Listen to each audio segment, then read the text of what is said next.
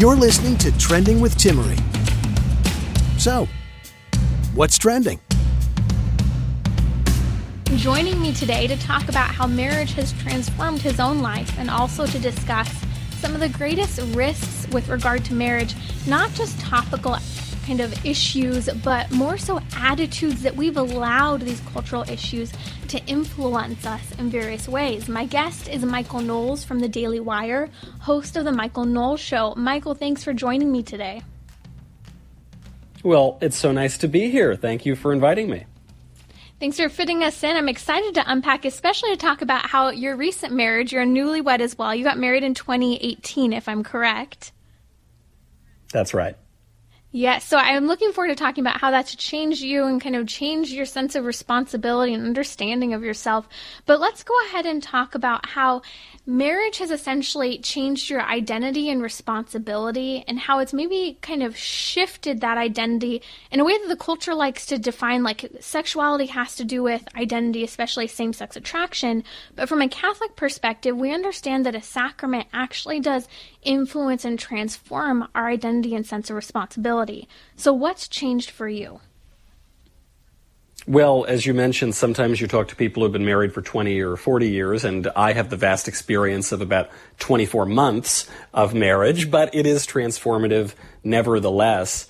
And eh, interesting in this culture, too, because people used to get married much younger. They'd get married at 20, 21, 22. I got married at 28, which by today's standards, millennial standards, I was basically a child groom. You know, people are getting married so much later than they, they otherwise would have.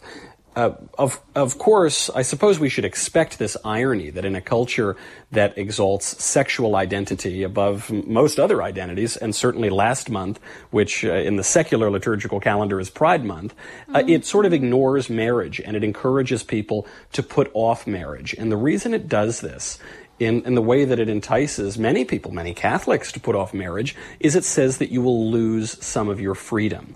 I, I have one regret, re- regret with regard to my marriage, which is I wish I had done it much sooner. I uh, could have done it much sooner. My wife and I met for the first time in middle school, of all things, and uh, but the culture just told us not to, and, and we sort of took that for granted.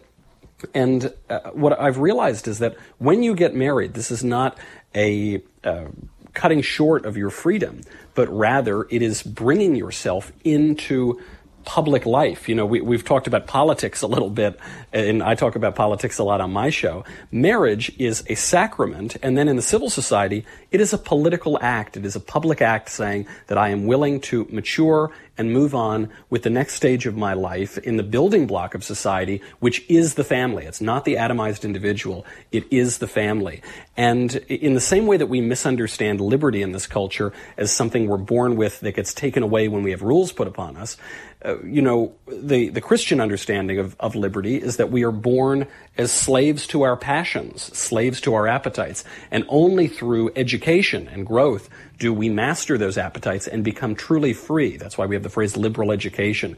And, and the same is so clearly true with marriage. only, only after we move beyond the adolescent stage and perhaps we uh, you could take holy orders perhaps you could uh, become celibate and, or perhaps you could enter into marriage, whatever you do, that is a that is a maturation, that is a next stage of life. But unfortunately, so many people in today's culture are stuck in perpetual adolescence, and I think it explains some of the madness on on the social front that we've seen for the past few weeks. That is so true, Michael. If you're just joining us, that's Michael Knowles from the Daily Wire. You're listening to Trending with Timmerie.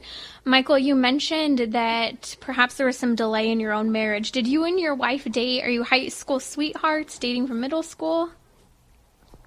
Yes, we were. We didn't date from middle school. That, that would have okay. been a little bit too young. Talk about child brides. But we, we did date in high school.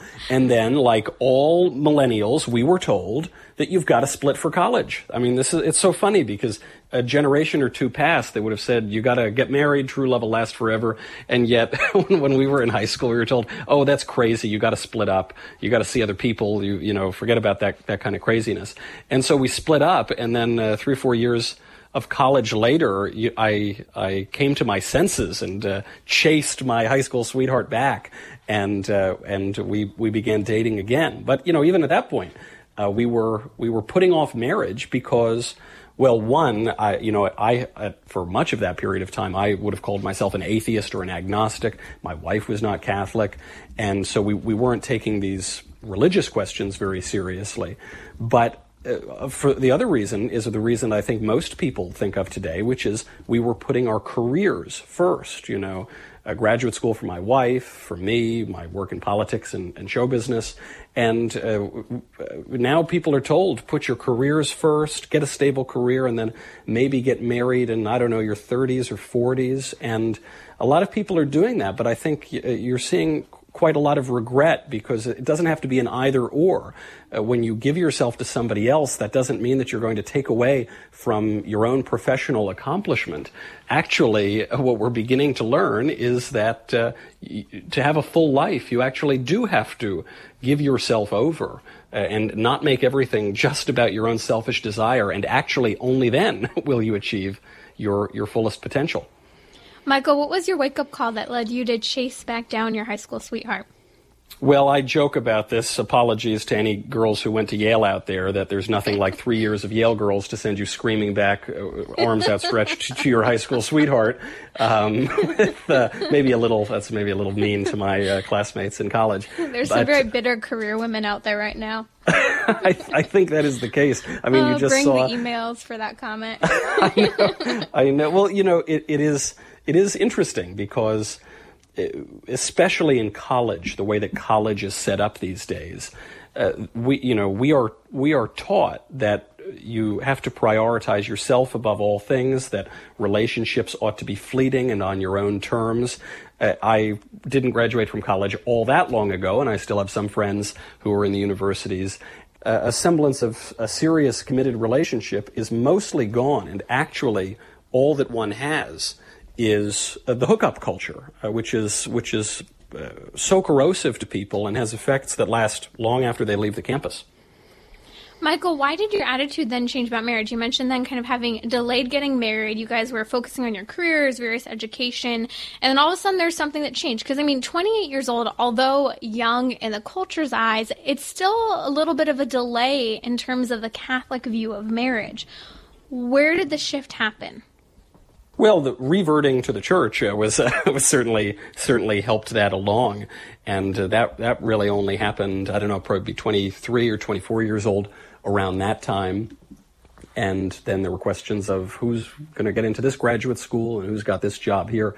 So it was a, a little bit of a geographical issue as well, uh, and then looking back on it though, I mean, 28 years old, so we got engaged at uh, you know 26, 27 looking back on it, we, we, we could have gotten engaged at 18, for goodness sakes, or, or certainly mm-hmm. right after college. And I, I think uh, what, what began to dawn on me, both you know, socially or politically, as well as religiously and spiritually, is that so much of what we are being told is simply not true.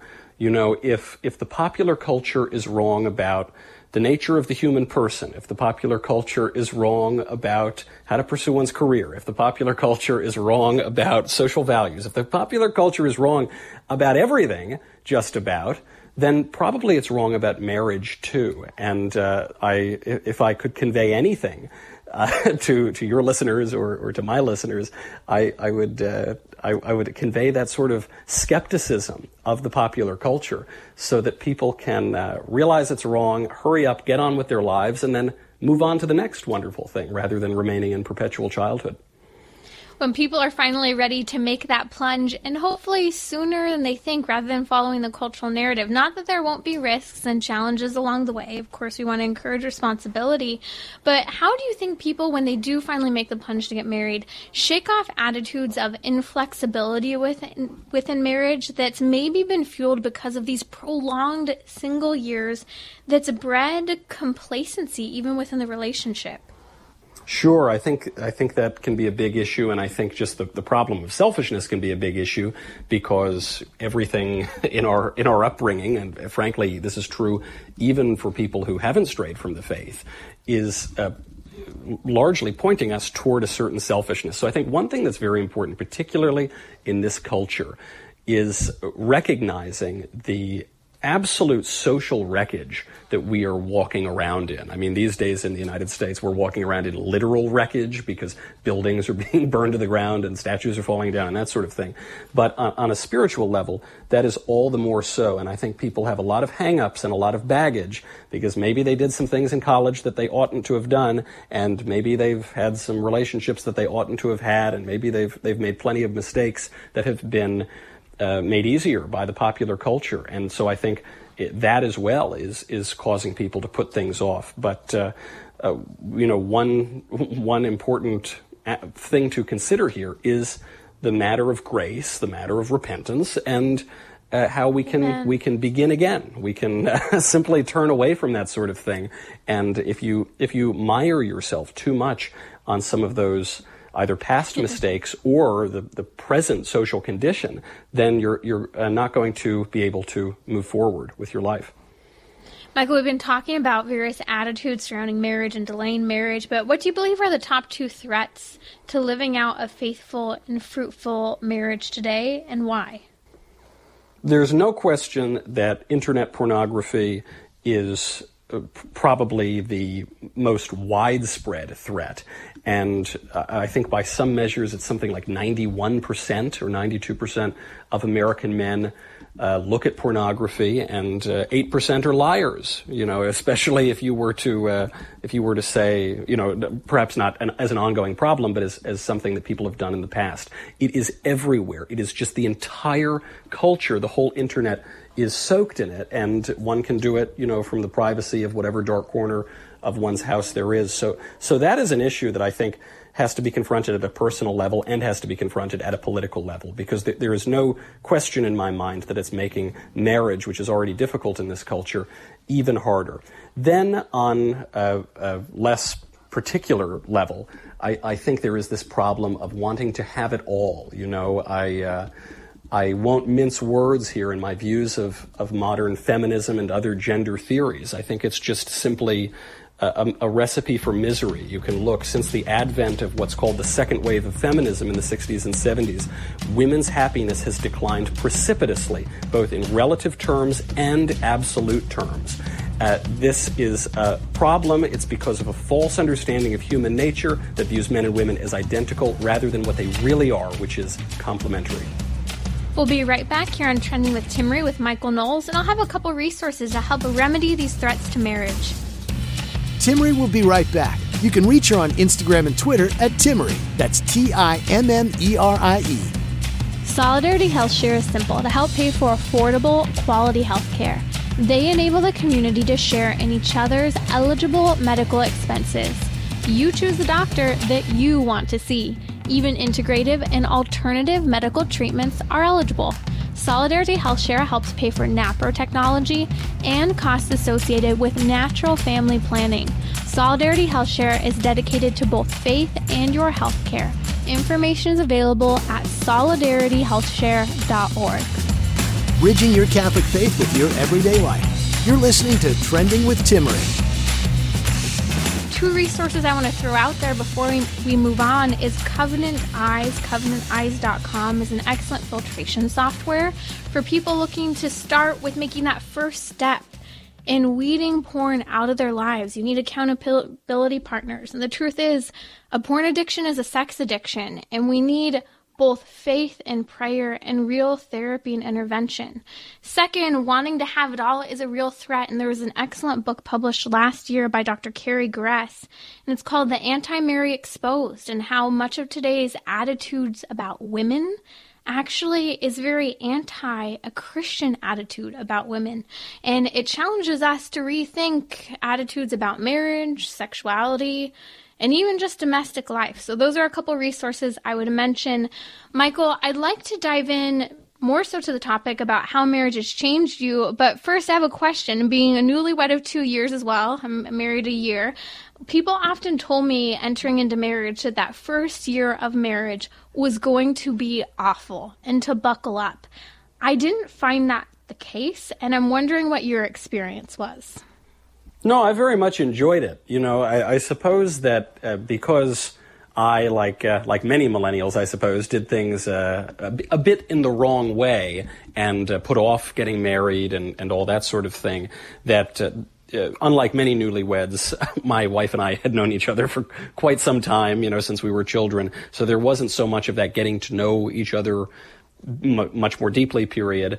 Um, really, what it was was an a, giving over of oneself completely. And, and this would be, I suppose, a third major threat to marriage today, which is that it's just not permanent for so many people in the culture. For us Catholics, it is, ideally, though, of course, there are many uh, civilly divorced uh, Catholics as well.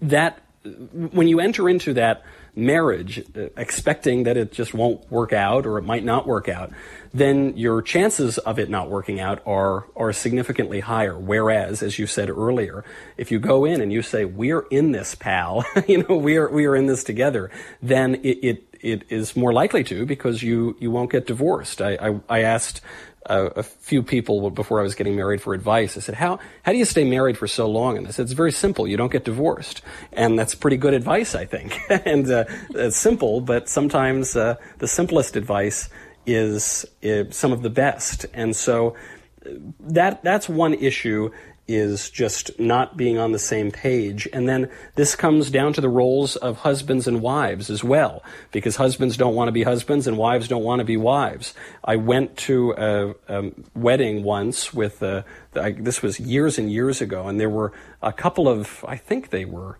ex nuns and they decided to rewrite some of the book of Genesis and take out all the language about, you know, wives being subservient to their husbands and husbands loving their wives. They felt that wasn't very feminist, so they got rid of that sort of thing. And I thought, you know, I, I don't think you're setting this marriage off on a very nice foot if you're rewriting the words of God. Probably that's not something that I would do in, my wedding. It is so true. I think that, you know, this kind of erasing of what is feminine and what is masculine has kind of dumped us into a new marriage state, and we go, I don't really know how to act, how to interact in this new relationship. I have a question for you I'd like to throw your way. One thing I noticed in my own journey, because my husband and I dated for much longer than either of I would have liked, either of us would have liked, and delayed marriage somewhat as well. Yeah and one of the things that really helped me along through the journey is working within various Catholic and pro life apostolates. And it helped for hmm. me to keep this attitude of we are created as human beings to serve and to give our lives in service. And my yeah. attitude was, I'm not married. I can stretch myself more because I don't have this type of marital relationship. And I've heard a lot of people right. say when talking to singles that this attitude of remembering to serve during your single years can really help you in having a better attitude entering into marriage and working toward virtue when those difficulties arise. What are your thoughts? That's an excellent point. You know, it, it is in many ways about the other person. And, and the way that this expresses itself, by the way, is not always in, you know, uh, just constantly deferring to the other person and, you know, uh, making yourself into a doormat. I mean, that, that's not what we're talking about at all, even though I think many millennials might, might think that that is the case. Actually, uh, sometimes the thing that you don't want to do is make a decision. You know, I'm, I'm uh, I'm reminded this often happens with my wife. We'll say, okay, we're going to go out to dinner. Uh, where do you want to go? I don't know. Where do you want to go? I don't know what you want. Do you want Italian? I don't know about Italian. We'll go back and forth for maybe 10, 15 minutes. And then finally, she'll come to her senses and she'll say, hey, head of household, make a decision. What's wrong with you? and I thought, oh, yes, you're right. Here's a, here is a role in a marriage that uh, could be so simple as picking a restaurant. But people ought, ought to do that sort of thing. And I think it's uh, th- that's an important aspect of service is do- doing the things that you don't necessarily want to do uh, doesn't always look the, the way that you might expect but it's very important and when we're receiving such backwards messages from the popular culture it, it can be a, a hard lesson to learn you're listening to Trending with Timmerie. That's Michael Knowles of The Michael Knowles Show, heard on the Daily Wire. Michael, what have you learned from being married that you didn't really expect? What I've learned from being married is, I mean, I knew a lot about my wife, though I've learned qu- quite a lot more about my wife as well. Uh, I've learned, uh, I've relearned a lesson that, that seems so simple, which is that either you will grow together or grow apart. and uh, we're, we're not just merely isolated individuals, you know, moving on our own path, but really the, this building block of society, this family, is going to define your life. I mean, you are going to grow in different ways because of your marriage. That's very important. And then one thing I learned that I suppose I doubted, or maybe I just wasn't particularly interested in during those uh, atheistic single years, is how conducive marriage is to virtue. It seems so simple. It's a sacrament. It's what we're sort of made to do in the words of Christ. And yet, I think people forget about that. And many of one's vices, uh, whatever those vices may be, I won't get into specifics, but I think across the whole range of vices can be greatly allayed, can be, can be really diminished simply by the institution of marriage. There is just something about when a single guy gets married, his wife civilizes him, you know, and uh, maybe for a young woman, young women tend to be a little more anxious than young men. And getting married can calm them a little bit. And uh, I mean, I'm just scratching the surface of that. It seems so obvious, and yet in a crazy culture, obvious things are not always so clear. And it's a very profound statement you just said about that civilization of the man in marriage and that calming of the woman in marriage. It's very fascinating. And, you know, we often make the joke in our culture, well, that's what sex does. But I don't think that's the case. It's the challenge and complementarity of femininity and masculinity, not just on a sexual complementarity, but from the level of who yeah. you are and the fact that we function so differently as men and women. Right. Uh, this is one lesson that anybody who's a newlywed will know is that uh, men and women actually are different. I know that we live at a time where we're told that men can be women and women can be men and there's no difference at all. Uh, I think anyone who's, who's a newlywed will know uh, that is simply not the case. that is very true. Maybe that's the reason so many people are so confused. They're not having children, they're not getting right. married to experience anyone outside of themselves to see that we actually function quite differently. Michael, last question here. What was the significance for you of marrying in the Catholic Church? Oh, it was just, uh, I mean, it's essential, you know, and uh, at the time that we were married, uh, I mean, I, I had just reverted a few years earlier. My wife was not raised in the faith, and so in a way, it was a little bit new to us. And For a second uh, there, but it, it, it, was it was so es- essential. I mean, uh, when I when I think back to the wedding, we got to do it at the Church of Saint Michael in New York with our great friend Father George Rutler, and uh, you know, so often wedding modern weddings are just about the bride and the groom kissing and it's very sentimental and saccharine. But when you go through it really as a sacrament and you realize it's, it's almost not even about you too. It's about this sacrament before the presence of God, often facing away from the congregants and toward the altar. And uh, when you when you point that that focus not merely on yourselves and your own union, but actually what that union means in the presence of God, it clarifies things. Thank you for being with us, Michael. That's Michael Knowles of the Michael Knowles Show, talking about how marriage has changed him and what some of the greatest threats are in this current culture. We'll be coming back diving more into the sacrament of marriage and why marrying in the church really does matter.